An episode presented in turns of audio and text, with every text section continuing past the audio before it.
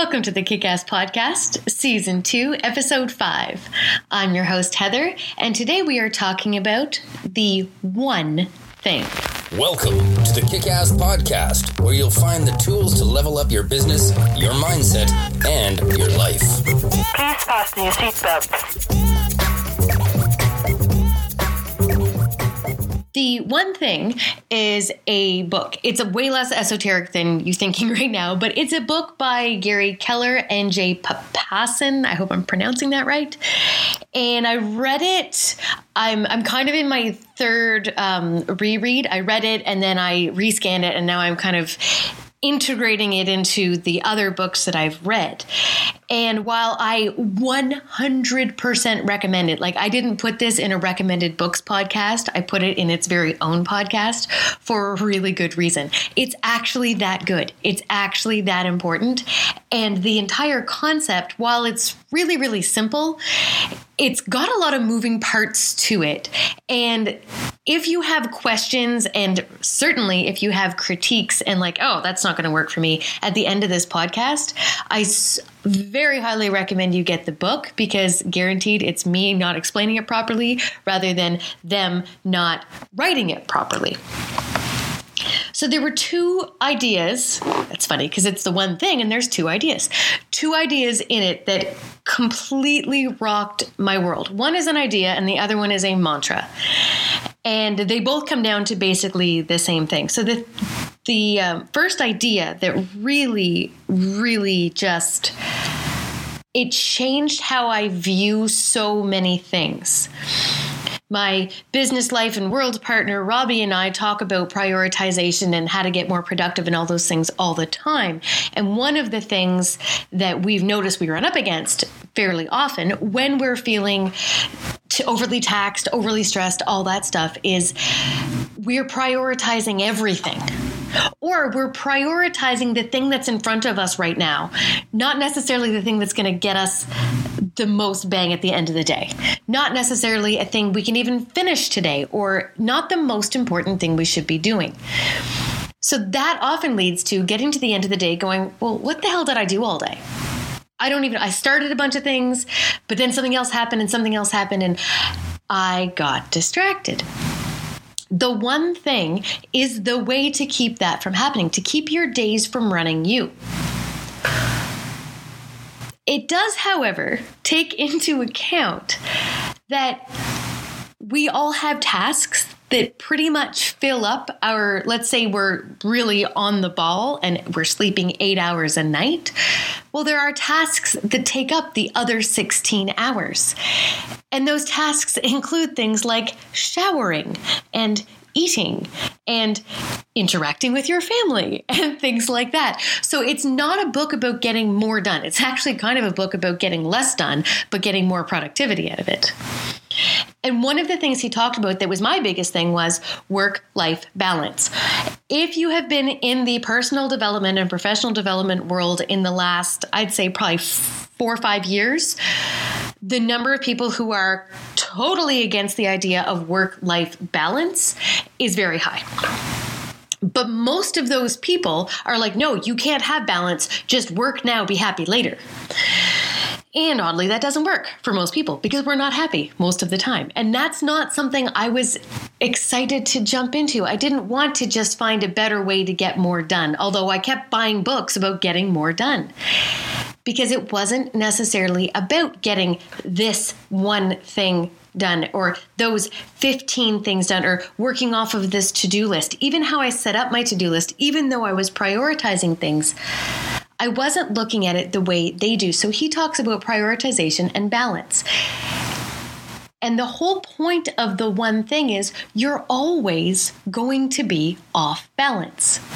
He has this little grid thing in the book. This is where I wish we could kind of do like a video style podcast so that I could sort of show you the picture this in my head. But picture a vertical line going up and down and then a jagged line crossing over it. So you're going off to one side and off to the other side, back and forth all the way up. The middle line is that perfect balance. If you're living in that perfect balance, you are not getting anything done. You are literally living day to day, accomplishing nothing. you will stay on that track. You will be perfectly balanced, but you probably have a very small life where there are absolutely no drains on your attention. I can't imagine a situation where somebody would have a straight line.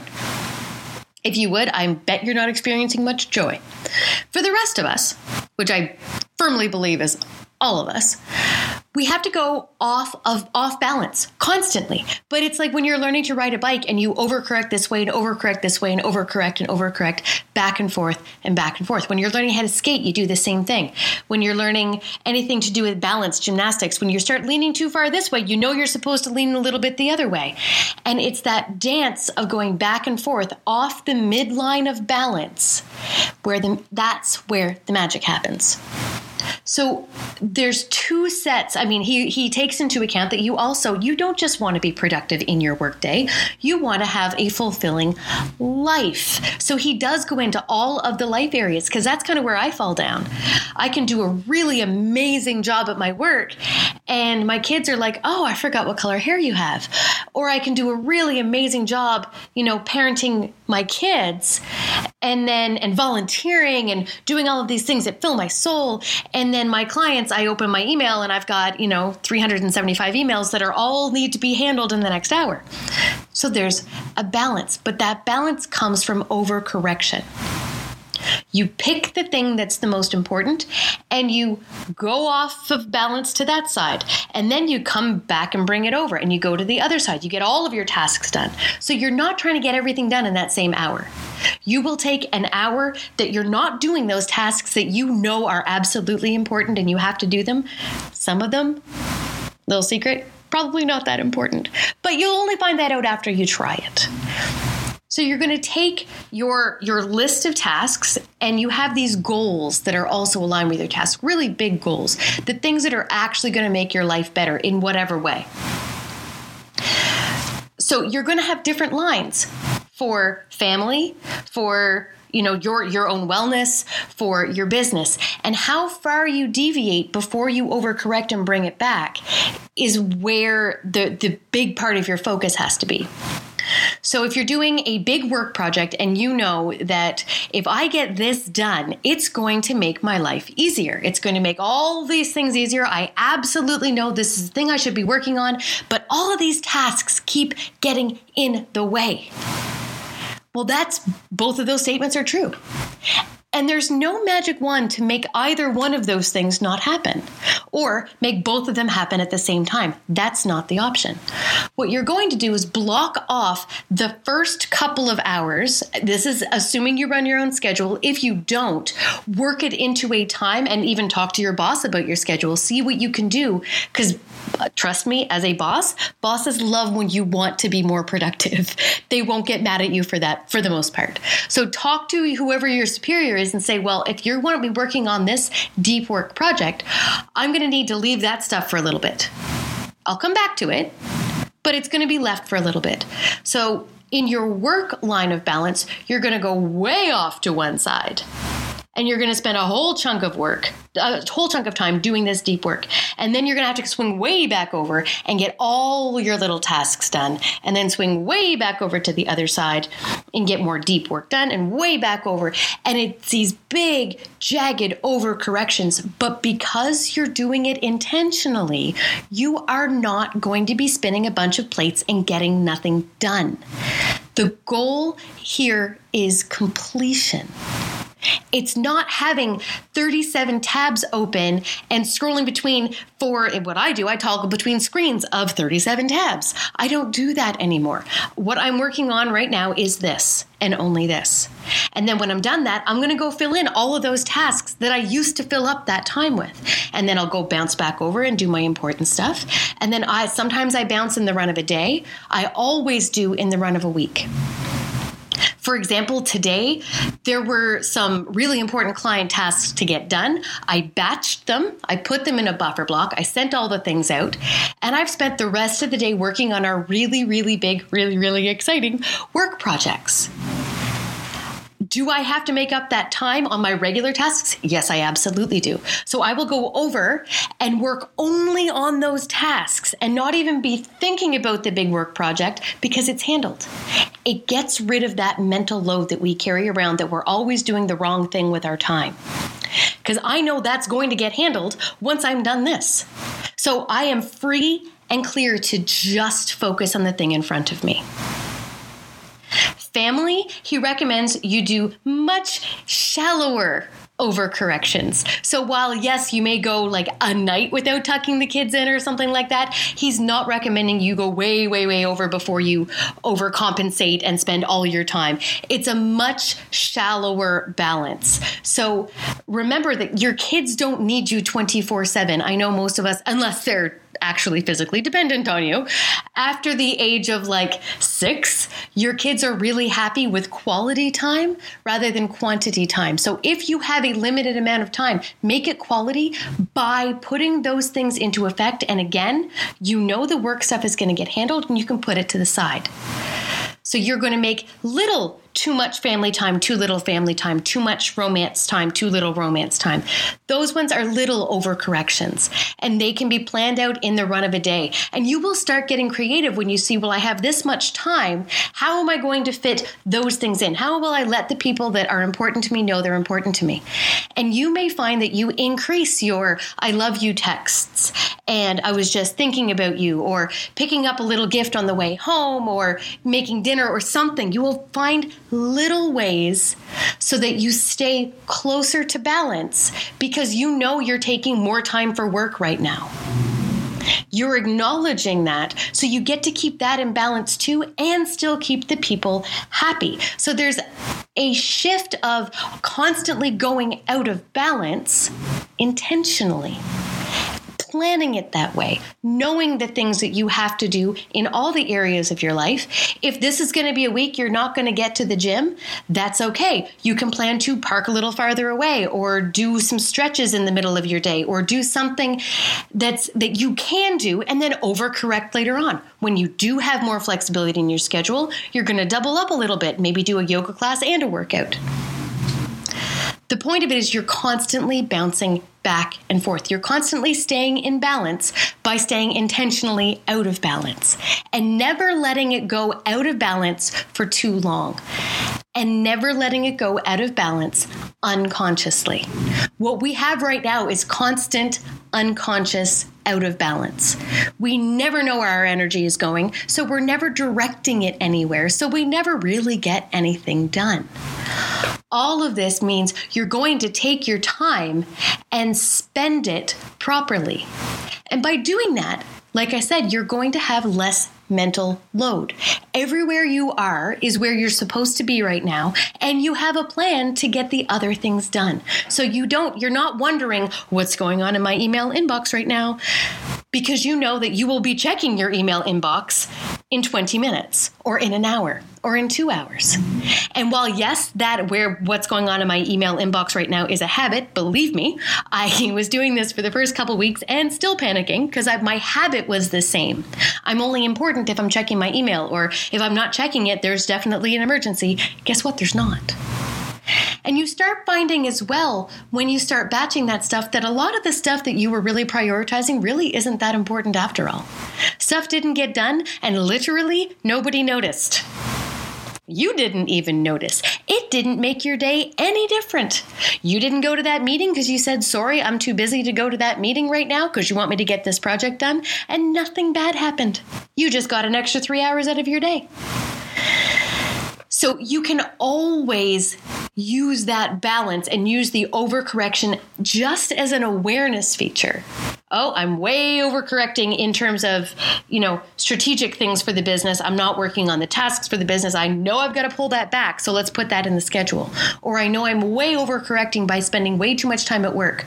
Or sometimes the overcorrections aren't your fault and I'm way overcorrecting because my kid is sick and I'm spending all my time at home. But guess what? I still have clients and bosses and managers and supervisors that need me. So I know that work has got to get done. I'm going to make a plan to get it done when I'm back what it does is keeps you from not being where your feet are and not being in the moment. And it also makes sure that all of the plates stay nicely spun without you running around like a crazy person. The second thing that completely rocked my world was their mantra. And I have used this oh my goodness so many times when I'm when I'm looking at my to-do list and everything seems to be really really really important but I only want to get some of the stuff done and I'm basically know I'm picking the ones that I want to get done rather than the ones I should get done and I have the awareness of that. I need to interrupt myself. So what I will do is actually combine the 5 second rule so I will five, four, three, two, one. Okay. And now I'm in the place where I can turn my brain off a little bit, not do just the thing off of my list I wanted to do, and I can ask myself, what is the one thing I can do right now such that everything else will be easier or unnecessary? What is the one thing I can do right now such that everything else will be easier or unnecessary? That is your priority. We all have them and he in the book there are examples after examples after examples because most of you are thinking, "Oh yeah, that's fine for her, but not for me." No, trust me. Read the book. Read the book you can prioritize down what your most important things are and you can put them on a schedule. But again, if you don't schedule it, you won't do it. You'll just go to the next easiest thing on the list. The best way to look at it is if I reply to that email that is not pressing and that email is going to take me 10 minutes. Is that the best use of my next 10 minutes, or can I batch that with the other things? It's not saying that stuff isn't going to get done. And really, once you've been doing it for a few months, which I'm only about, I'm only, I'm not a few months into it by any stretch, but it has already shifted how I work because I've been really kind of obsessed with it. Also, preparing for this podcast. The things that didn't get done at the end of the day, I look at them and go, right, I don't want to do that. I don't need to do that. That isn't actually going to push the needle. Although I put it on my list for a reason. Why did I put it on my list? Who cares? It is not something that if I do it, it's going to make anything else easier or unnecessary. Most of us have tasks that will do that. Sometimes it means communication with your clients is the most important thing, or your customers, or your manager, or your boss, or your team is the most important thing, and it's the thing you never get to because you have so many other tasks. But that one little bit of communication will make everything else easier or unnecessary. The act of delegation, most of us put it off and we procrastinate delegation because it doesn't seem to be hugely important right now. I'm not saying it is, but you know it is you know it is. You know that if you delegate, it will make everything else easier or unnecessary, and you can start focusing on different things. So, you do have to take time away from that task. You do have to take time away from other things. Yes, you're going to overcorrect a little bit in the area of communication, training, discussion, strategizing. And then you get to go back and overcorrect. And guess what? Now there are fewer tasks on your list when you go to overcorrect and prepare for your next set of tasks. You've just made your life easier and you just made your tasks unnecessary. So now you get to use that time to do something else. Sometimes it's a matter of looking at how you work, the processes. We never take time to really sit down and look at the processes that we use to get work done. So if there's a way to simplify the process, one of those things being everybody attends every meeting all the time, that's a process. That's a bad process. So opt out if I need to be there, let me know. If I can you hand me the agenda and let me know when I need to be there and I'll be in for that part and then I'll leave. You do not need to be in every meeting. You also don't need to be in every email chain. You only need the information that you need. And by communicating this to the rest of your team, to your staff, to your customers, to whoever it is, you will be forcing them to respect your time. So, right now, look at the rest of your to do list for today, for the week, if you're really on the ball for the month, and figure out what is the one thing I can do right now such that everything else will be easier or unnecessary? Then look at your relationships and say the same thing. We all avoid the hard conversations, so then every conversation becomes hard. So sometimes that's a matter of having the hard conversation. Sometimes it's a matter of doing that one little thing that your partner really wants that's going to make your life easier and an argument unnecessary. Sometimes it's a matter of finding your kids another online tool since we're still teaching, doing uh, homeschooling right now with uh, COVID still kind of a little rampant. Um, so sometimes it's a homeschooling thing. What is the one thing I can do right now to make things easier or unnecessary for my kid and for myself? I could find another online program that does the same thing. And that 15 minutes that you spend is going to save you hours and hours and hours. That one conversation you have will save you a lot of mental load, unhappiness, and wasted time. Up next, we are kind of continuing. There's a bit of a theme here with thinking time, the one thing. Tomorrow we are talking about, or next next uh, episode we are talking about being productive versus being busy. What are the trademarks of being busy? What are the trademarks of being productive? And how do you go from one to the other? If you liked what you heard, please let us know. We live on validation. Hit subscribe, leave us a review, and if you want to get in touch to see how we can help you, Find us at hala.agency, that's H A L A dot agency, and online everywhere as Hella Connected.